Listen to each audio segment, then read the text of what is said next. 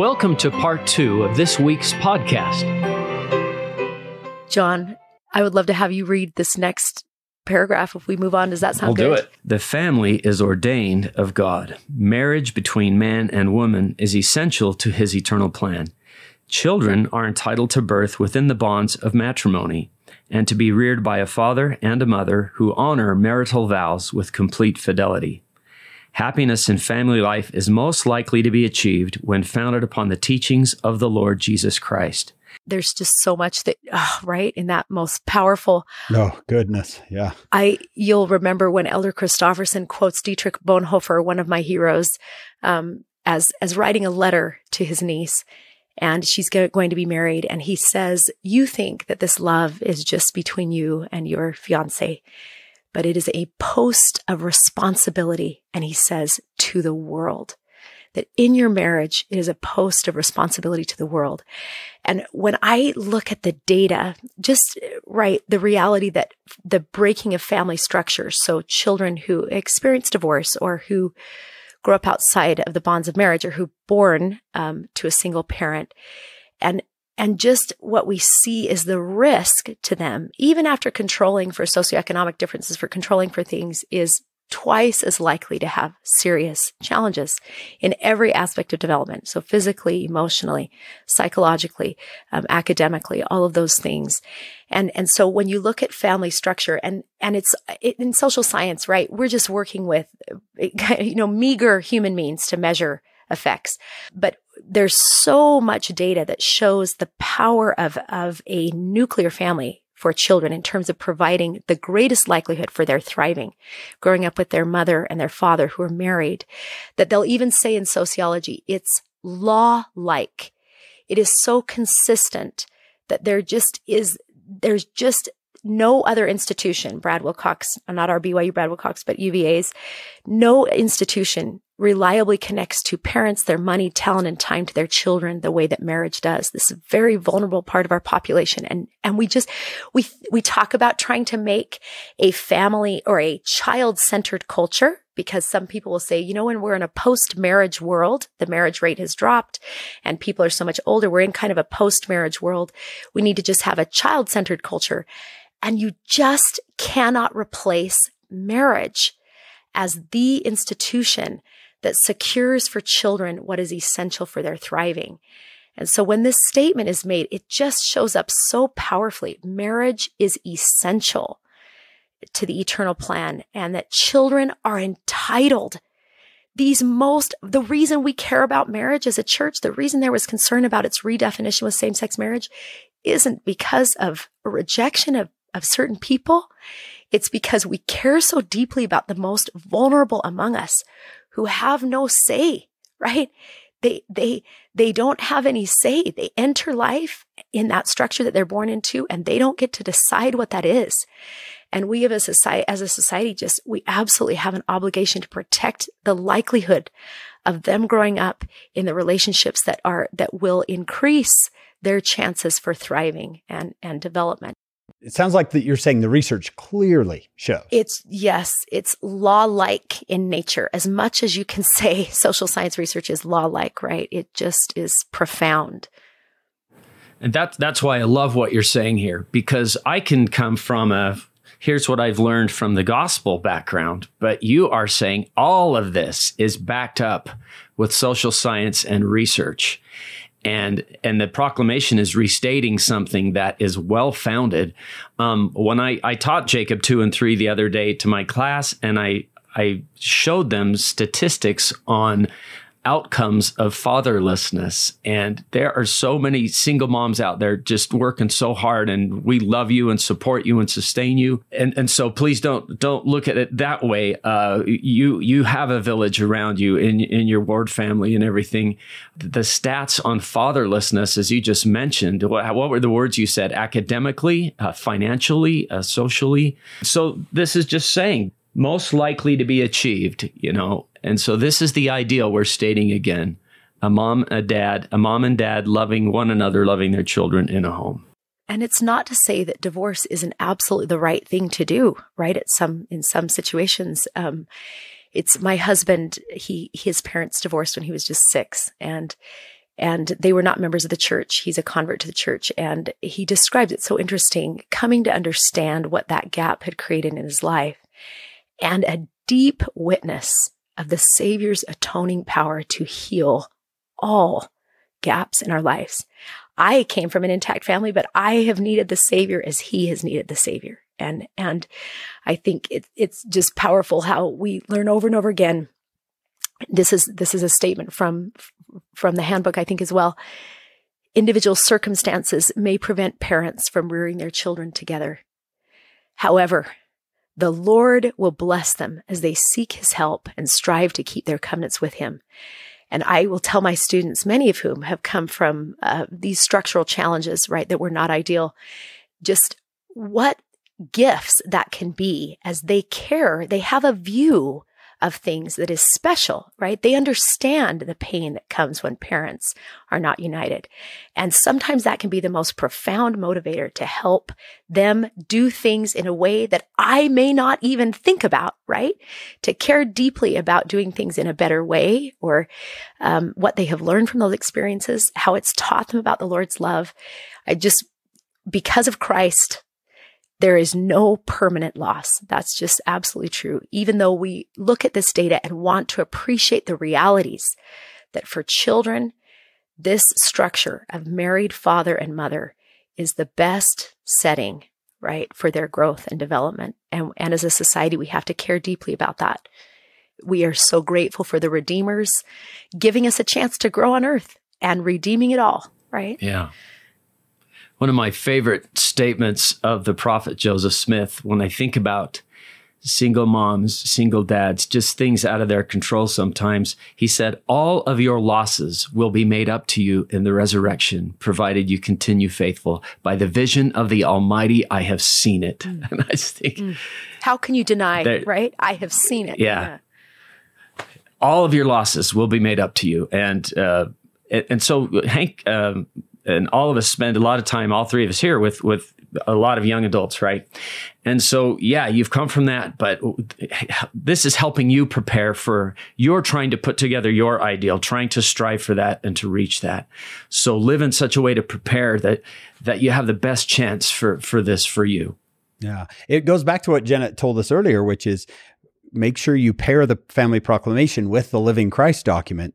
So when you feel the pain of not, of having less than the ideal, you can now turn to the answer, which is the the second document that that comes just, um, what, five years later. Also, I was going to say the word entitled yeah. is rarely used. Yes. Right? Right. Um, yes. We, it's often a negative thing, right? That feel, That's a good good you point. You feel entitled. Yes. Uh, and then here, so it. I think that when, if the prophets and the Lord are going to use this word, we better look carefully that children are entitled to birth within the bonds of matrimony. Um, that if someone has an innate right, um, we better, and, and it's declared by God, we better be careful with that. Yeah. Yeah. Yeah. You, that when they're most vulnerable, when they're completely helpless and they have no say in it, as you said, Janet, and they're entitled to, uh, reared by a father and mother who honor marital vows. That's, that's the ideal. That's what we're shooting for. And I would just say, wrapped in one sentence, happiness in family life is most likely to be achieved when founded upon the teachings of the Lord Jesus Christ. That is a lifetime worth of study. Yes. In one sentence. Yes. I teach the New Testament. We've gone through the Doctrine and Covenants this year. There's so many other scriptures. The the just the phrase, the teachings of the Lord Jesus Christ, is enough to give you, there you go. You, you've got it's a lifetime effort of study. Yeah. I, I talked to a woman the other day. Her name is Verla Sorensen, um, and she reads, she's eighty-eight, she reads the entire standard works every year and the Book wow. of Mormon twice every wow. year, every year. And that is, um, she is looking for the teachings of the Lord Jesus Christ. She said, I want to know. I want to know. So if, if anybody out there thinks, well, I, I think I've, I've, I know the teachings of the Lord Jesus Christ pretty well, I think we have a, there's a lot we could go. There's a lot we could do there. So Verla, this is a shout out to you. Give me her contact info. I might, I have some questions. I know, when I have, when I have questions, I'll get with her. Yeah, she, she reads them every year. Yeah. She says she's gone through the entire thing forty-seven times. Oh, Wow. thirty-seven times. Wow. Hank, I... Sorry, awesome. Janet, I cut you off. No, you I say? just love that. I love this truth that the Savior, I'll, after I was thirty-four, we were thirty-four when we were married, and what a miracle to find each other. And um, I'll never forget within that first three weeks of marriage when you it, you encounter some struggles, right? Or, or it, vulnerabilities and sensitivities. And, and all that I'd studied, I would think, here it all comes down to the truths of the Lord Jesus Christ, that those teachings in the Sermon on the Mount, right, of all that he teaches about turning the other cheek and patience, love, but then also honesty and not judging and all of the profound teachings that are there. I just thought it's all encapsulated there. If I were to tell anybody throughout the world what's the best way, right, to have a marriage, it's it's stated right here. This this is it is founded upon the teachings of the Lord Jesus Christ. What a gift.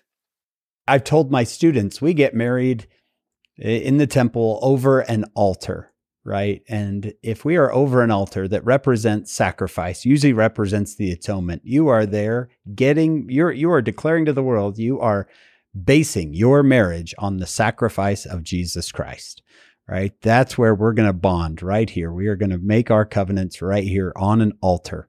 And then also the altar means sacrifice, that happy marriages often mean sacrifice, yeah. and they're built. It's not all about you anymore, right? It's, you were speaking of Elder Hafen, John. I think he quotes Elder Maxwell as saying, what is that sacrifice? What is it that we sacrifice? And of course, we know the broken heart and contrite spirit, but he says the animal in each of us is what we are laying on that altar. And and thinking about myself, right? How how marriage and children expose to us the animal in each of us, and the hope vistas of it. yes, yes, vistas, yeah. yes. Oh. And and how the Savior says, "I will take it, I will purify it, I will cleanse it, I will change it, and give it back to you, right? In a in a whole way for your relationships, so that you can have joy in relationships." Jenna, is that why the life of the first child is so different than the life of the last child? And Hank, we only have been sent two. And I think the poor per- burned pancakes, these, right, it takes at least two pancakes to get it right. And I'm like, oh, bless us, bless them. Oh, that's so funny. Yeah, I'm the burnt pancake. That's the oldest term, right? Because I, I just remember I've learned so much. And by the time we were on baby four and five, John, you got to baby six, we had we had changed as people. Um, the process of parenting had had changed us entirely. I like uh, our friend Jack Marshall talks about uh, with the first baby, if they spit the binky out, oh, you go rinse it off in the sink and maybe put some Listerine on it, make sure it's disinfected, you know, um, plug baby. it back in the baby's mouth. The last baby, it falls in the dog dish. You don't care. It's, you know, they've got antibodies. Don't worry about it. You know, you find out these little humans are pretty durable. Thankfully, yeah. right? Thankfully. Yeah. Oh, that next part, Hank, maybe do you want to read the happiness in family life after that part? Successful marriages. Sure. Successful marriages and families are established and maintained on principles of faith, prayer, repentance, forgiveness, respect, love, compassion, work, and wholesome recreational activities. By divine design, fathers are to preside over their families in love and righteousness and are responsible to provide the necessities of life and protection for their families. Mothers are primarily, primarily responsible for the nurture of their children. In these sacred responsibilities, fathers and mothers are obligated to help one another as equal partners. Hmm. If we go back to that beautiful list, isn't it so profound that it starts with yeah. faith? We've just been faith. talking about faith. I love Remember that. Faith. Remember faith. And I love that verse in section one thirty where we're taught, right, there is a law irrevocably decreed, right, upon which all blessings are predicated. And I think I love President Nelson talking about the many laws, right, that that we obey laws and there are blessings that come. But it says a law. And it's and it's beautiful to think, what is that one law? Faith in the Lord Jesus Christ. Every good thing comes from obedience to that law. And with all of our need for healing, with our need for hope and in getting into marriage, right? That, that it is faith that takes you through that, right? It takes, it, it's what carries us through faith in the Lord Jesus Christ. Whatever Jesus, my friend Wally Goddard, whatever Jesus lays his hands on will live. And so at that altar with family being formed, it is with Jesus Christ at the foundation. So of course it starts with faith, right? Faith is the first principle. Then you've got prayer.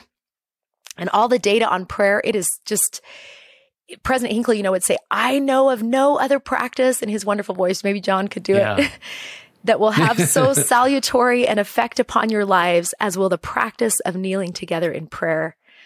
There's this great scholar, he's not a Latter-day Saint, Frank Fincham, and he's done his career uh, looking at these things that people do kind of in their religious practices and what they mean for marriage.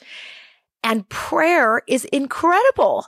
So, he, I mean, they'll like, they'll put people in experimental groups. You pray for three weeks and you don't pray for three weeks.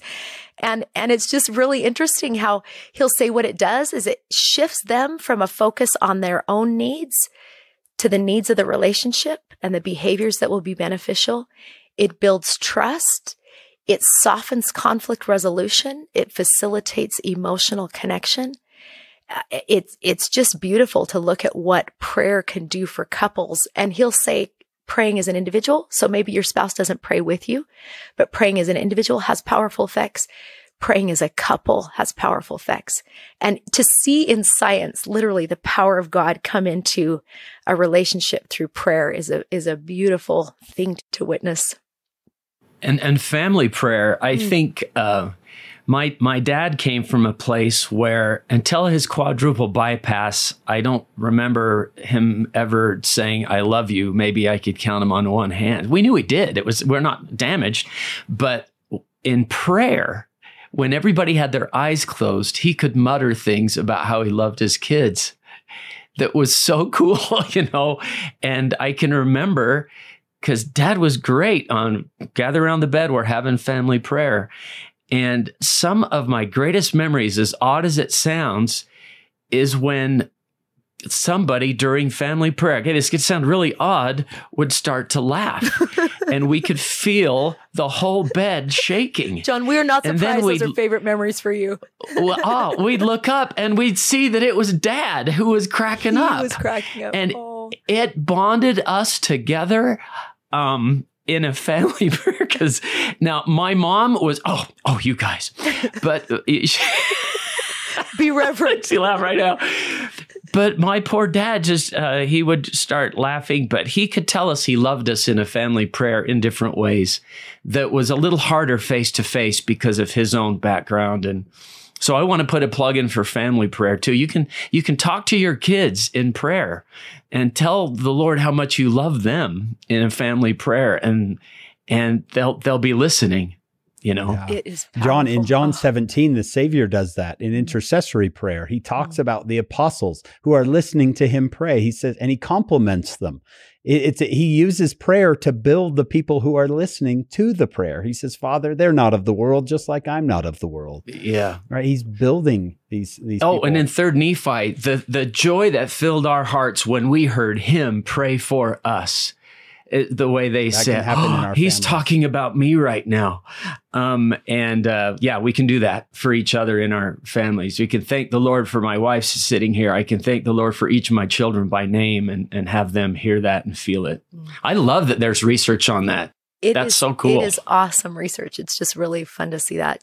So when you hear President Eyring talk about, you know, when you pray, a family that's praying, even if they're separated geographically, they are one in heart. I don't know how many times I've had students say what it meant to them as missionaries to know their parents were praying for them, that their family was gathered in prayer for them, the power that that gave them, the security, the strength. And it just, it just is real. It's real. And we see it in the data. I just say amen to this thing about prayer. You know? Thank you. I remember President Monson's son saying uh, he was out fishing with him once. And as they were just sitting there fishing, his uh, President Monson looked at his watch and said, your brother is about to take the bar exam. Why don't we wow. say a prayer for him? And I'll pray, and then you go ahead and pray. He said, that's what I remember about my dad, is that he, he, he'd use prayer. It wasn't a, okay, it's time for bed, let's pray. It was, okay, it's in the morning, let's pray. I'm sure they did that, but it was a, it was a practical use in life um, of how we're going to connect our family, and, you know, all over the, all over the globe. And John, you've had your kids in France and in, uh, mm-hmm. in Iceland, and Iceland in the, during in, a pandemic. Yeah. And, and in the, can't leave their apartment, the foreign nation of Tucson, uh, and Tucson. Yeah. Hopefully off to Tahiti soon, but yeah. Um, the prayers of let's, they're still included. Just this morning for my, my girl in Tucson, you know, and um, I'm I'm thinking too of, do you remember the Elder Neil A. Maxwell story? I mean, he's in he's in the front lines in the in World War Two.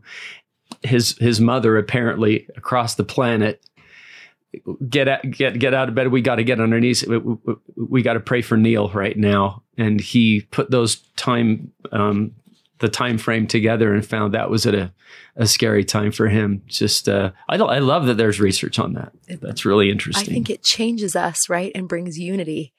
It it brings miracles. There's no question, but it changes our hearts in the process of praying, and that's that. That's what enables those family relationships to be strengthened. So, and who are we praying to? Our Father. Yes. Our Father. Mm. Then we're all brothers and sisters. Mm. Love it.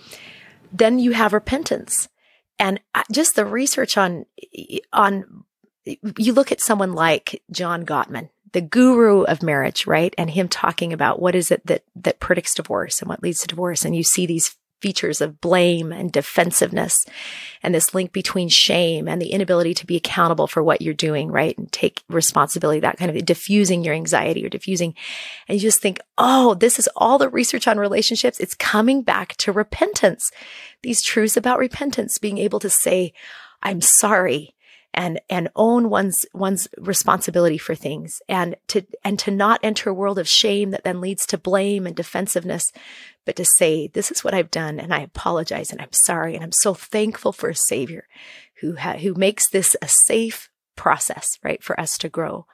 Anyway, that it's just all over in family relationships, right? What, what repentance means.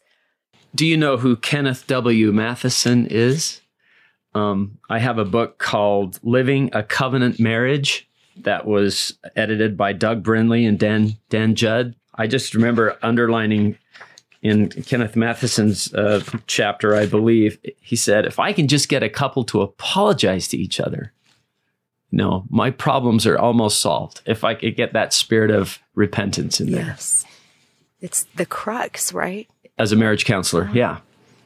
Faith, for prayer, repentance, and forgiveness, right? That's yes. forgiveness. Yeah, yes. Got to get the yeah. connect those two. Yes, and Frank Fincham, yeah. yeah. he's done work on forgiveness as well, and that is a really powerful set of data on the power of forgiveness, which we know from the gospel.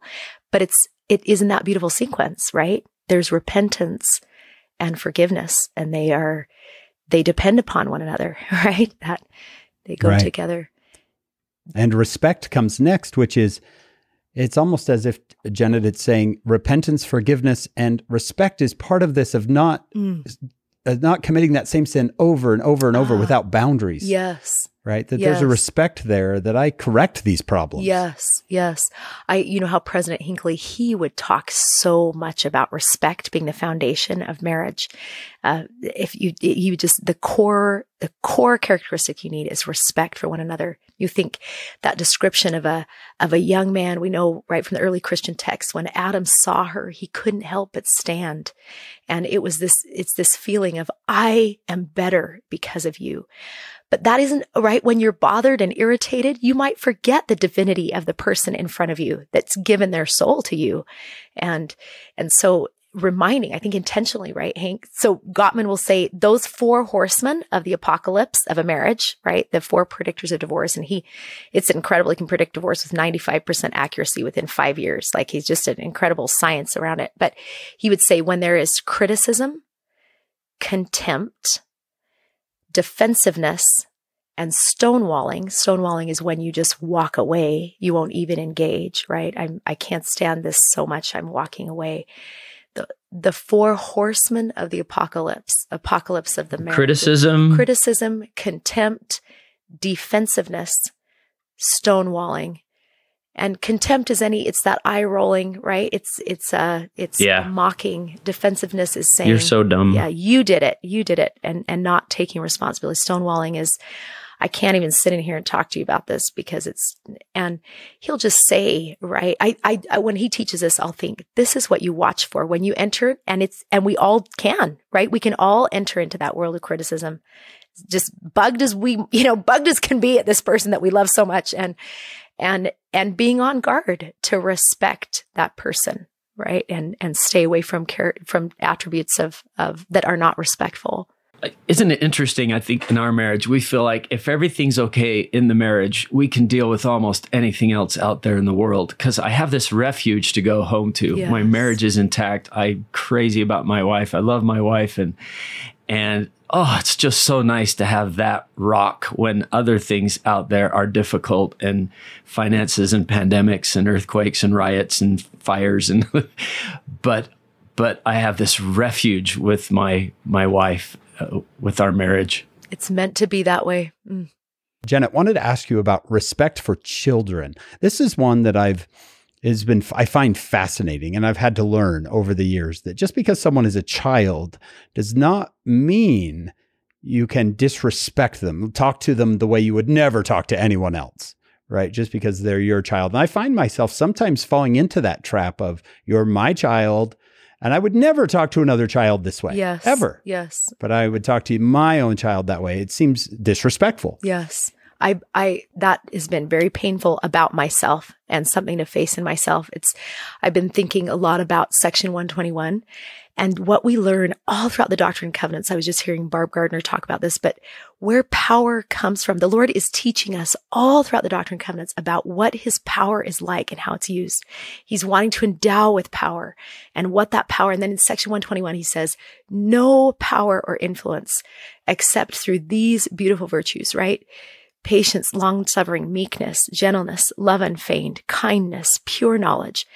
And Hank, I read it and I think, I cannot have influence in the lives of these people who I care so deeply about unless it is through God's way. And when I speak disrespectfully, which I do, right, and repent of, I try to repent of, but when I do, I am not drawing on the source of true power and influence. He's teaching us about parenting, right? That's what he's teaching us. And and how we influence one another is based in his way. And when we don't do it that way, we're outside of that source of power. So thank you. It is respect. John, you will uh, laugh at this. I I have a distinct memory of my daughter, who is now seventeen, as a six-year-old. She was six. And we were having a discussion in which I was being disrespectful to her.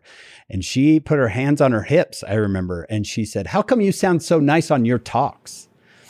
uh, and I remember that moment of, hey, ouch. Yeah. Ouch. How come you sound so nice on those oh, C Ds? She said. I have my talks quoted back to me all the time too, because I got a big, I got a big mouth that's got me in trouble. But Janet, what you said, because we're talking about repentance and we kind of focused on marriage, but I found there's such power in repenting to my kids. You guys, I lost it there when the house was like this, or sorry about that. And I and I think that's an element of respect, repenting yes. to my kids yes. for uh, that they see, look, guys, I'm I'm in the same boat. We're all trying to to live the gospel, and I I fall down too. I wonder if every parent has had those moments where the child is now asleep. Yeah, they're sitting by I'm their bed so just sorry. saying, I'm so sorry. Right? I'm yeah. so sorry. Look at you. You're so sweet and wonderful. And look what I did. Isn't, isn't there a great story from Elder Holland? Who, and they really are like, when they're asleep. They're so yeah, cute when they're asleep. So he said he got after his child. Um, uh, who's now a general authority. Yeah. yeah oh, he got yes. I remember this story. What did he say, John? Later on, he had a dream. And, and the Lord said, I you should never, I would never treat to do you that way. Yeah. Didn't he mention the look that he got from Pat? Yes.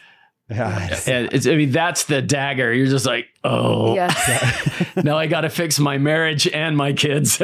So grateful for this plan of redemption and not the plan of perfection in family. Boy, that, I, I wrote uh, that down. Uh, that is so good. I it's, need that. It's a redemption. Right? And you think that is what family, like, we've never been in families before. We've never been parents before. We've never been married before. We haven't had this emotional experience yes. before. And we need, we need redemption, and how bonding it is, oh, right? To apologize. I, I tell my kids that. This is my first time as a father. And I tell them all, and, you guys, I, I am I doing, this is my first pandemic. Am I doing this right? You know, and oh, that's great.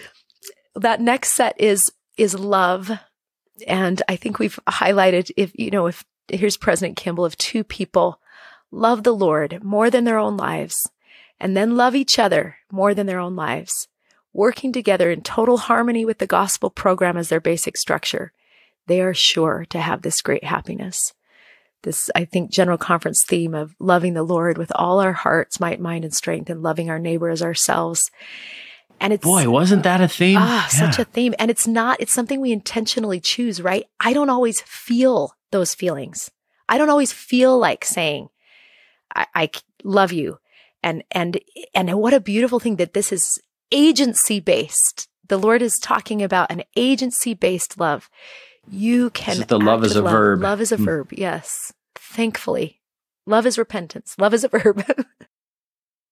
Yeah. There's no falling in of love, falling out of love. Like we had nothing to do with it, right? Yes. Like I just, it just happened to me versus I choose to love. Yes. Do you know, Hank, I'm glad you said that because um, when I've tried to talk to young adults about what does it mean to fall in love, most of our education has come from songs on the radio and T V shows, which is like the worst possible database right. imaginable, right?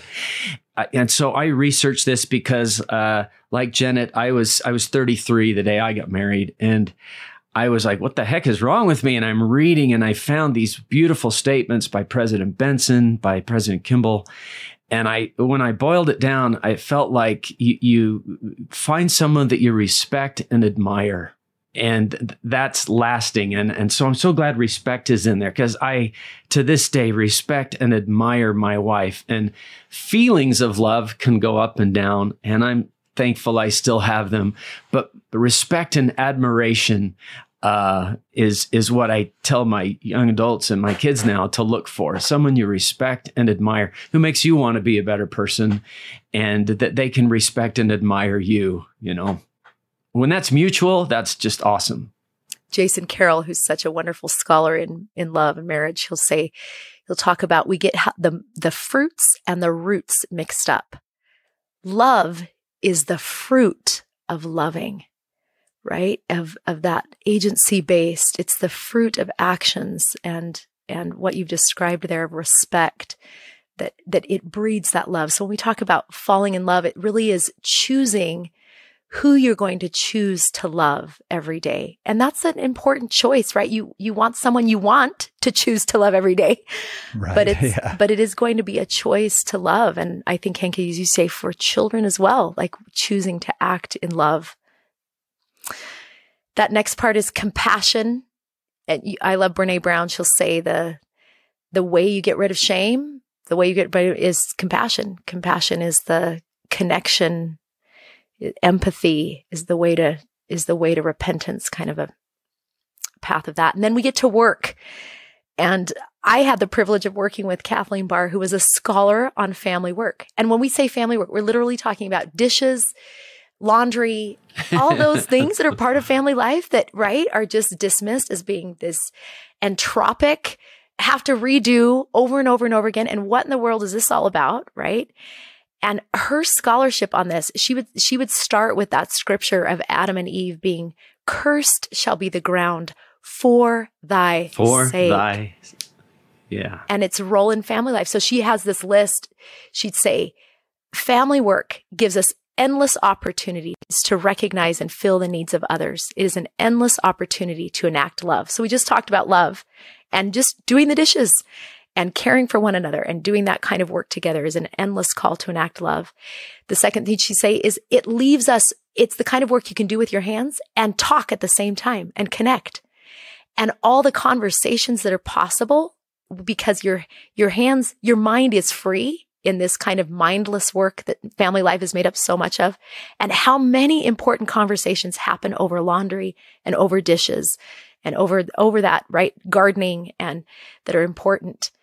She'll, she'll say watching children, a wise mom, a child at dinner struggling, she could tell. So she wisely calls the child to work beside her, pulls the chair up at the sink.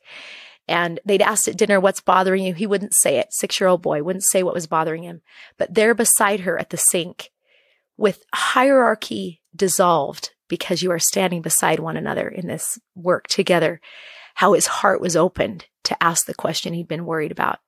And so it, it, it family work has this way of dissolving boundaries because we're all doing it together, and there's nobody better or worse or higher or lower, right? And and that that opens conversation. Even the smallest child can make a contribution. My little sister Sally, she'd wake up late. Her job was to set the table, and I remember saying, getting up late one day and saying, "No one could eat if I didn't set the table." And just that feeling of I matter so much. And I know I matter because my, because I have a job to do, you know, these tasks to do.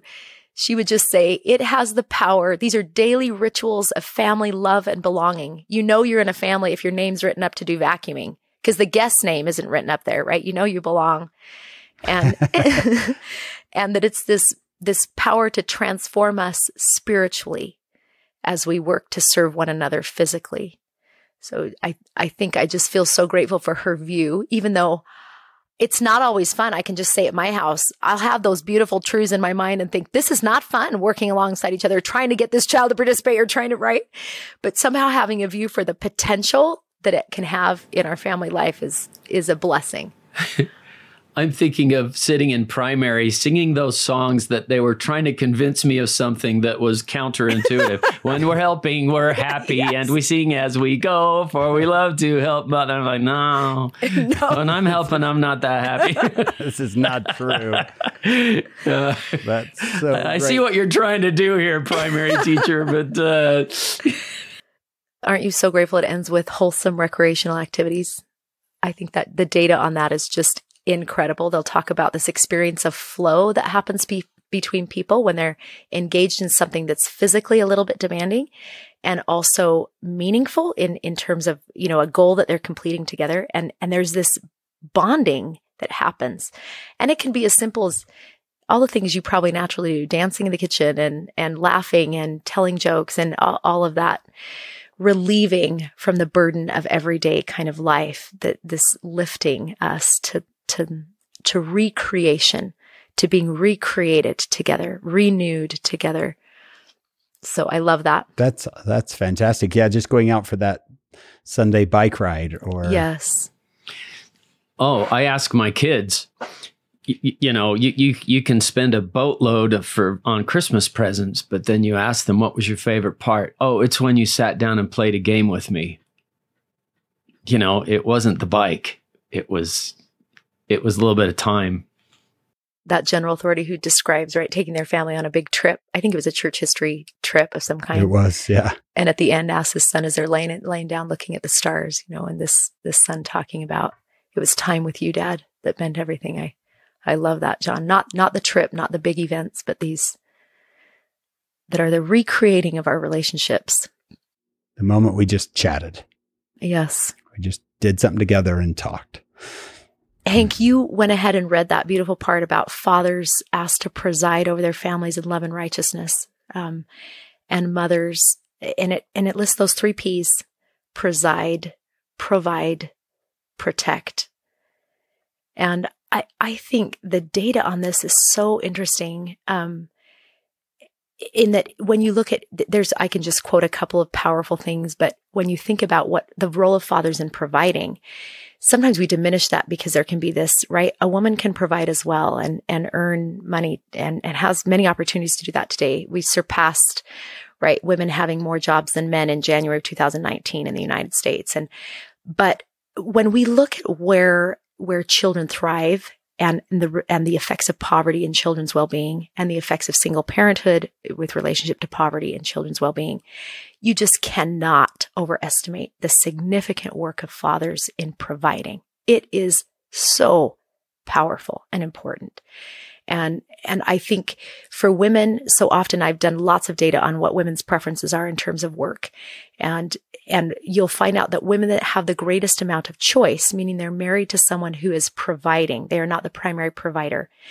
Their choice is not typically to work full time. Some do and enjoy that, but they want to be able to be free to care for their children and prioritize the needs of their children where they feel irreplaceable. And that providing that, uh, that a father and a husband does is incredibly, incredibly beneficial to mothers and children. So I, I think we can underestimate that. We, we And you're speaking from research yes, right now. Yes. Yeah. Then there's protection.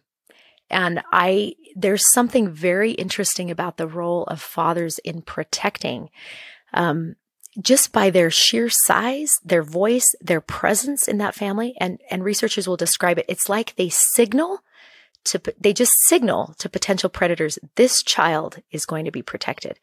Um, you were talking about fatherlessness, John, and one of the interesting data points is what father's presence in the life of a daughter means in terms of her sexual trajectory.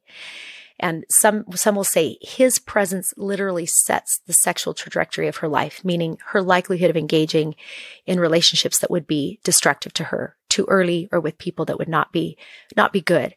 And it's like he signals, right? And gives her, it's like she walks out of the door, even if he's not there, that dad's not there, right? Beside her at, with a sense of what she should expect from the men who are around her. And, and, a, and a sense that I am protected by a father who monitors, cares, and watches over me.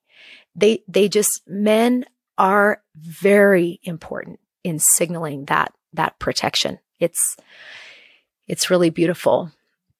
And then, of course, we have that presiding. And I love tackling presiding because presiding is a tricky word, right? We get this notion of president, and he's like, there's one that makes the decisions. I think we can get a sense from the church that what it means to preside is that he is the ultimate, right, decision maker, the bishop or the stake president. And, and the truth is, in marriage, it's a partnership of equals. There is no president. When you kneel at the altar, you kneel as equals. There's that beautiful triangle, right? Christ in the center, and you are equal, and the authority is outside both of you. It lies in God. Right? And so there's some powerful statements. A husband and wife are equal. This is from the handbook. One should not dominate the other. Their decisions should be made in unity and love with full participation of both. Adam and Eve set an example for husbands and wives. And I think right there from the beginning, you have Eve seeking greater light and knowledge. She partakes of the fruit and she comes to Adam. She explains why, and he hearkens to her. And then in a sense, she is dependent on him offering those beautiful ordinances of salvation through his priesthood keys that allow her access to eternal life. And so you see this beautiful interdependence. She enables life, procreation, the creation of life. He enables access to eternal life through sacred ordinances and covenants. And so in some ways, it's this, these beautiful interdependent equals that Adam and Eve show, ah, oh, this rib, this rib metaphor, they are equal side by side, right? And, and perfect complementarity and equality in their relationship, hearkening to one another, coming to a decision together. And yet there's an interdependence in that he depends on her for this life to come. And she depends on him for the ordinances of salvation. And he presides in offering those ordinances of salvation to his family, blessings and baptism and confirmation and ordination. And, and she offers life, right? This continuation mm, of life. Beautiful. I think the word preside can be threatening to women. Yeah, because of unrighteous dominion. There, there are men who have used priesthood to say, I, to, I'm in charge, and have been yes. have been bad about it, have been in, Inherited widely inappropriate traditions that way, right? Some, but John, I think women are asking. So when President Eyring says what you what it means to nurture is, he actually says you are the primary gospel teacher in the home. That was two thousand nineteen, and I was like, did he just say that? Wow. So I think we've assumed some responsibilities that way that may not be right. So in the handbook, it says, presiding in the family is the responsibility to help lead family members back to dwell in God's presence. This is done by serving and teaching with gentleness, meekness, and pure love, following the, te- the example of Jesus Christ. Presiding in the family includes leading family members in regular prayer, gospel study, and other aspects of worship. So it is highlighting fathers as presiders and ensuring these things happen. That's from the handbook of instruction. Then it says mothers are primarily responsible for the nurture of their children. To nurture means to nourish, teach, and support, following the example of the Savior. So in both cases, it says following the example of Jesus Christ. Um, in unity with her husband, a mother helps her family learn gospel truths and develop faith in Heavenly Father and Jesus Christ. Together, they foster an environment of love in the family. So in the handbook, it does distinguish, right, fathers being helping lead family members in prayer and gospel studies and other aspects. Yeah.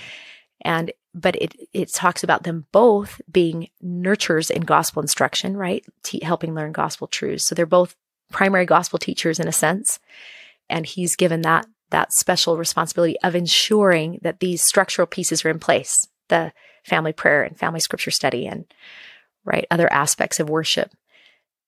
So I'm really glad to hear that reference from the handbook, but that question still comes up. We can't get our husbands to take the lead. And and I have always felt like, even if I just say, everybody, come downstairs, we're doing family, my wife is so appreciative, yes. even if yes. I'm just sending the message, yes. this matters to me, uh, family prayer matters to me, and that he, she wants the kids to see that family prayer matters to dad and family home evening matters to dad. It feels like women are, they they tend to feel they're doing so much to orchestrate family life. They feel so responsible, right? Getting children it, signed up for the activities and homework and lunches and right whatever else. And to have to have him say, I am going to make sure this happens, and I'm going to do it in a way that is with love and meekness and gentleness, right? I'm going to call us to, that lifts a burden. I, I do believe that. And maybe, maybe the question is how we decide those things, because the challenge, it's, it's interesting that the preeminent principle here is equal partnerships. We have these stewardships, but the preeminent principle, the overarching principle is, right, is equal partnership. And so if it ever feels like in his presiding, there's some inequality, right? You botched it like that, you right? And I think that has to do with deciding together. And so maybe it's as simple as deciding together, just saying as a husband and wife, it would help me, right? If, if you did this, this is how I feel. If you took, and deciding that process together. So you feel like, you bet, we've been equals in making the decisions. And if she decides, actually, I want to do the calling for family prayer, whatever, if that's what seems to be best for their family because you're gone or for whatever else, we've worked that out together. So it wasn't one person deciding. It was us making decisions about how we do family things together. Who's helping with the dishes? Who's who's earning? Who's right? All those things are kind of brought out into the open as we want to create this e- equal partnership in collaborating around this family together. This is what's hard for a woman, is she'll feel like, I we want to have this happen. And I actually feel bad, like I'm overstepping to call the family for prayer. And so when President Eyring says, you don't need to feel like you're behind him in being the primary gospel instructor, you're responsible for that. And so then she feels like, okay, I'd love it if you did this, but I'm going to make sure this happens, and I'm not going to feel bad, right, about, yeah. about making sure this happens. Nor should I. Nor should right. I. Yes. The good thing that's happened of all of this discussion is the the the phrase in here that's so important is they do this as equal partners. Yes. It, it equal you know? partnership is the preeminent and overarching principle. Nurturing and presiding are subservient to equal partnership. That's just the truth. And and and so these stewardships, equally sacred, equally important. Here's President Ballard. Do not involve any false ideas about domination or subordination. Each stewardship is essential for the spiritual progression of all family members, parents, and children alike. I mean, we've talked about presiding and providing and protecting, but you to underestimate the influence of a mother.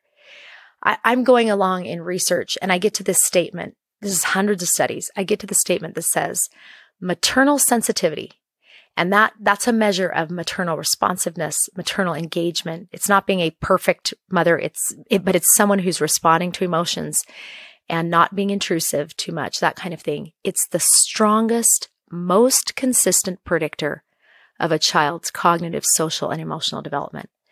And John, you know how much fathers mean, but literally from the birth of that infant and even in utero, this, we can now watch, neurobiological data allows us to watch the brain grow of that infant. And And now researchers will say that growth happens from within a relationship. It can only happen from within a relationship. And it's a mother's body, mind, and heart literally growing the body, mind, and heart of that infant. And you can watch how her right brain, which is the emotion side of the brain, the, the moral side of the brain, the relational side of the brain, is doubling in size in that first year. And it's literally her right brain to that infant's right brain is having this incredible wow. communication process. That and is so interesting. It is so amazing. And it's and it's not it's not the language side of the brain. It's not flashcards and teaching them words and all of that. It's literally from heart to heart. This language of love, these these authors out of Berkeley will say, through the language of love, the two of them have a common language years before speech, where that brain is literally growing in in and then dad Dad's influence steps in really powerfully in that eighteen-month to two-year period, where you see his relationship with that infant having a really, that toddler now, having a very important impact. And so they kind of, in sequence, play very significant roles that are complementary in the development of that, of that, from the foundations of life. So you just, when, when a prophet says, President McKay, she leaves a stamp on the development. She awakens the light of Christ within that infant. That is literally what is happening in, in neurological development. So we can't diminish, right, what she means in the nurturing of life. And I think women have a sense for that. They have a sense of how significant that relationship is. And it's not to diminish men.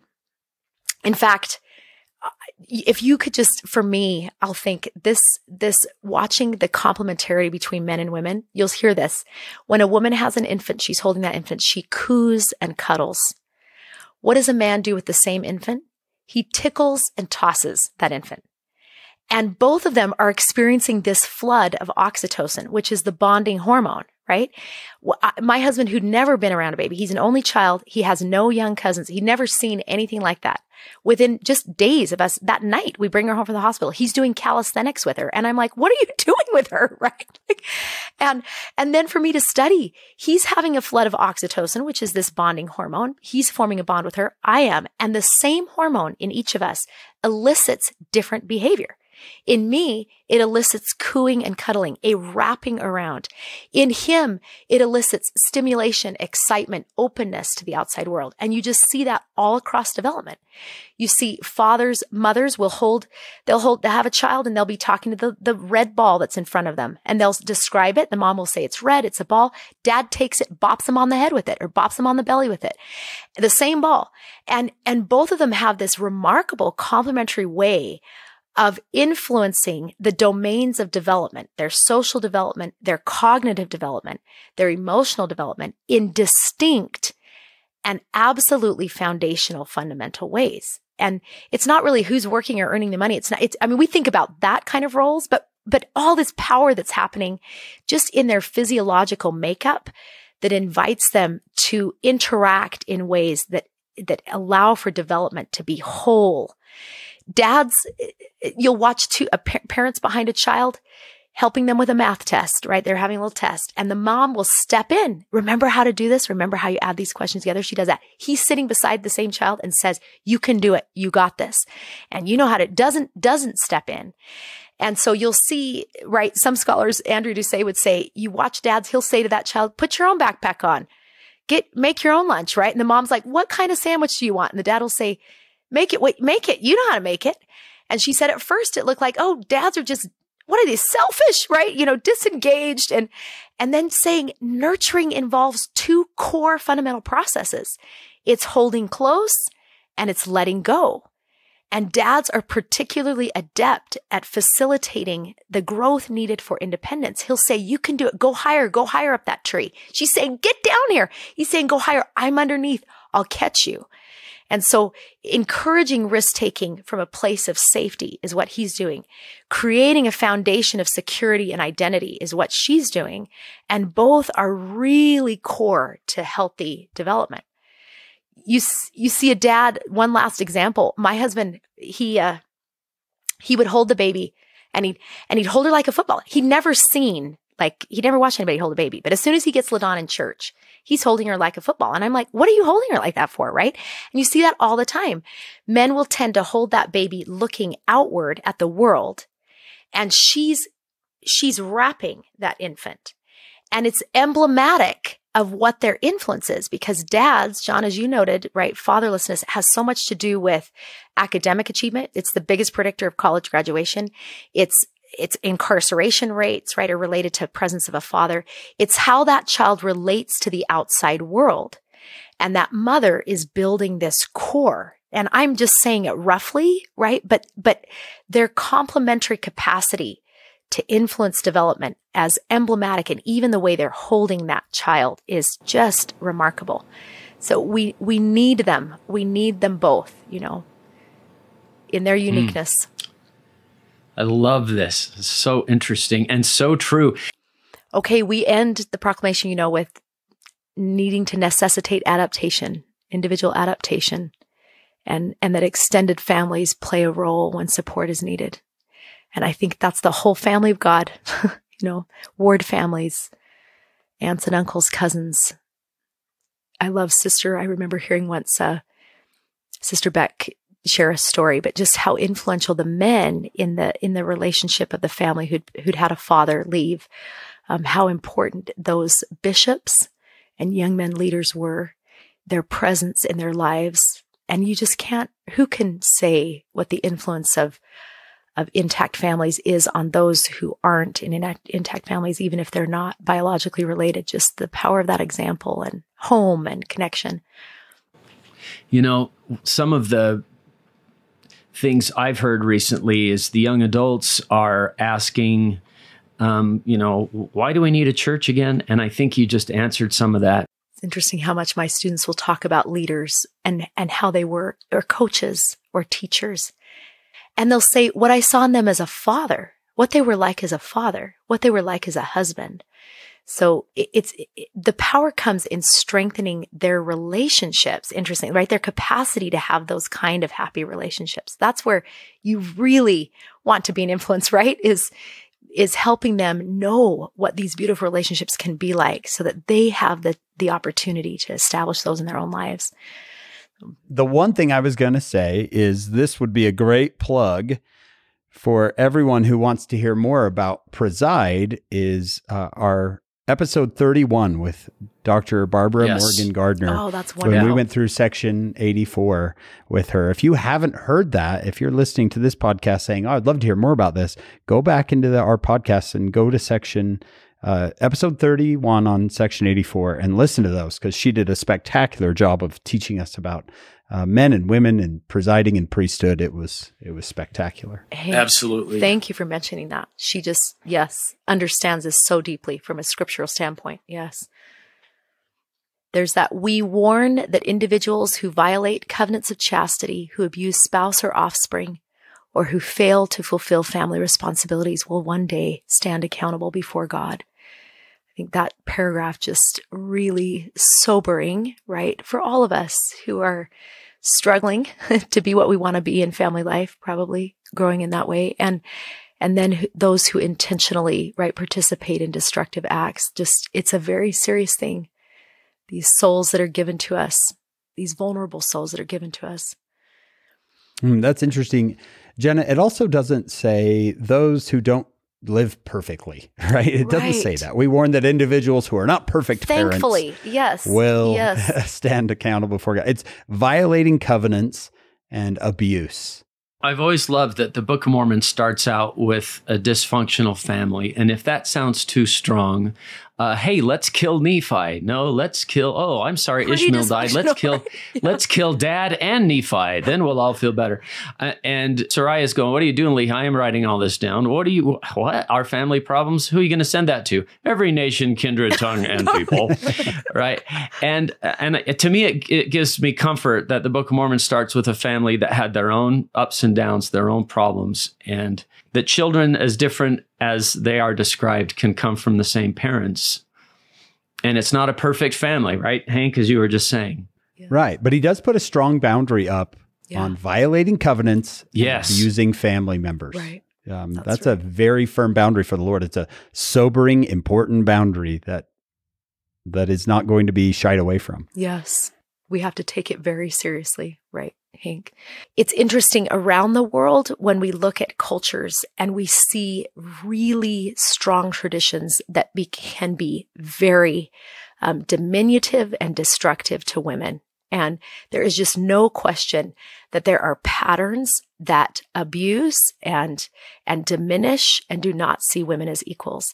And so when we see cultures rejecting marriage, they are rejecting a distortion of what marriage is intended to be, what our heavenly parents embody, which is a perfect equality, a a, an, a beautiful complementarity, a oneness. And that is the vision the world needs of marriage. It does not need a vision of traditional, problematic, right, gendered uh, um, ways of dividing and oppressing. It needs a vision that God has given us, our heavenly parents, of equality. So we have to take very seriously when when women are by nature, they are physically less strong. They are less sexually overtly driven. And so they are vulnerable. They are vulnerable to the size and kind of physical power and potential abuses of men. And so just by nature, and, and that's what the beautiful teachings of priesthood, right, are. This is what this looks like. This is what priesthood power looks like. Both men and women are endowed with priesthood power, and the keys that men hold teach them this pattern of service and kindness and respect and an honoring, and anything Anything that is outside of that is not of God. There's a lot to work on in the world in terms of understanding equality. I'll, I'll tell my students, your generation is the, is tasked with this beautiful task of, of understanding equality between men and women in ways that has not been understood before. And, and it will bring great power into the church and into families. And I think it starts with women knowing more who we are and the power that we have been endowed with and what God would call us to do. And then you get this, this ending statement that says, we warn that the disintegration of the family will bring upon individuals, communities, and nations calamities. And it describes calamities foretold by, by ancient and modern prophets. I think when, when Carl Zimmerman's looking at the rise and fall of nations, right, the rise and fall of all the great empires, and he's saying this hinges on the disintegration of the role of the family in society, and, and to take very seriously its core central role in the thriving of individuals, Of, of families and communities, this, that we depend on families as the foundation, right? That's why it says it's the fundamental unit of society. I looked up the definition of calamity, and it, if, if you don't use that word very often, you might not hear the gravity of it. It's a disastrous event marked by great loss and lasting distress, a state of deep distress or misery caused by major misfortune or loss. Wow. Just so, just so we're clear on what a calamity is. Just one comment. There was a writer, she's marvelous, Mary Eberstadt, Catholic writer. She described during the really intense difficulties, the rioting and very intense difficulties during July, July of twenty twenty, right, when we're in the heart of these very big challenges. And it was interesting to have her insights on patrie, this, the, the fatherland, the father of a home and the father of nation, and the role of these protective institutions. And when they're not in place, so fatherlessness leads to chaos. That's what you see, John, in that data, right? Fatherlessness is, it, it's an, it's an untethering of the grounding in hmm. the relationships that lead to health and civility and, and strength. And so she was just commenting, we have lost God. We have lost the sense of fatherhood in a nation. And we have lost our fathers in this tremendous culture of increased uh, fatherlessness. And, and what you will have is you will have chaos, people searching for something to look to, something to find. And and uh, and the destructiveness to society, we can we can throw that out, but it's a very powerful comment about, right, the relationship of of families in keeping cohesive, structured ways of relating, uh, the civility of society. We see the fruits of it. Would it be correct to say that, in your experience, the proclamation, the family proclamation, is, though not answering every question, that any human being can have in their own, you know, experience. They need to have that personal relationship with God. But the, in general, it seems like the family proclamation is backed by social science across the board. Yep. Unending, to be honest. It's really remarkable. Yep, for sure. And I think that's because it is experience, right? When we talk about social science research, all it is is gathering experience, experiences, real experiences, and in mortality. And so we will see evidence of, of the laws of God play out. Of course we will. But never to be used as a weapon. I, I liked what you said in the beginning. Don't yeah. use this proclamation as a weapon. It was never intended yes. to be used as a weapon. It's yes. a light. It's, it's, it's a light. A, an ideal. Yeah. Jenna, you, this has just been a spectacular day for us. Um, I think our listeners would be interested in your experience as a uh, a social scientist, a, a PhD, uh, and yet um, a very faithful member of the of the church. What do you, can you walk us through that, your experiences, mm. your journey? Yeah, um, how that's uh, you know what's what's your experience been with um, your education and your faith? I appreciate you asking that, Hank, and I, it makes me think of an experience. I was sitting in graduate school. I was sitting amongst wonderful, wonderful fellow students, uh, none of whom shared my faith. And I had been sometimes told, well, um, you've been, you've been protected. You haven't known things because you've been uh, kept away from certain ideas. Um, you've had less academic freedom because of your religious upbringing and these religious truths you've been taught about the family. I'd sometimes had people say that. And I will never forget sitting there. And into my mind came a lesson that I had, instruction I'd been, received as a nursing student at B Y U about the eye. And the eye can see only with light. It requires light to discern shadows and shapes and colors. And as I sat there, I was filled with gratitude for the, the blazing source of light that the gospel of Jesus Christ was in my life, with those two foundational teachings, the, the gospel of the Savior who redeems us and the family, a proclamation to the world. President Oaks puts those together. And the light that allowed me to see, to discern shadows, to discern shapes, to discern what I could not have seen without that blazing source of light. And I, I don't know how I would express gratitude enough. Uh, for prophets of God, for a Redeemer who loves us, who sends messengers to communicate truths for the purpose of enabling us to experience love, his love, and to experience love together in the relationships that matter the most. And when we don't, to redeem us so that we can have that eternally. And I just think the proclamation is just a profound gift. I think I said before in that nine paragraphs, the distillation of literally thousands of social science studies into succinct statements is just, could only be divine. And I am so grateful for it and bear witness of it with all my heart and with my mind as well, that has been exposed to studies about that, that it is true. And we can see it as a blazing source of light to guide us, and with the Savior walking beside us, enable us to receive those beautiful blessings eternally of deep relationships, of fulfillment, like our Heavenly Parents experience. And I leave that testimony in the name of Jesus Christ. Amen. Amen. What a great day. John, mm. by the way, what a great day. Absolutely. I, yeah. I'm so I'm, good. I will see the, the, this document differently from here on out. And I think a lot of our listeners will as well. Um, we need to thank Doctor Janet Erickson. Um, thank you so much for being here. Thank you to all of our listeners. Um, there's now hundreds of thousands of you out there, and we are grateful for each one of you. Uh, our brothers and sisters. Our brothers and sisters in this big family.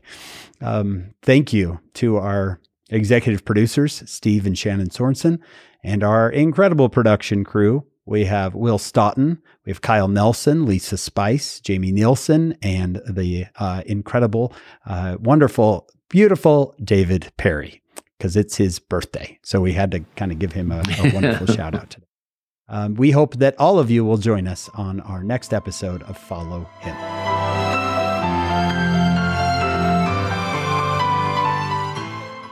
We want to remind everybody that you can find the podcast on social media. We have an Instagram page. We have a Facebook page. Our wonderful Jamie Nielsen runs those. So come on over and check out all the extras that we have there. And if you want to go to our website, follow him dot co. follow him dot co. There's even transcripts there, John, in French, Portuguese, and Spanish. And please take time to rate and review the podcast. That really helps us out.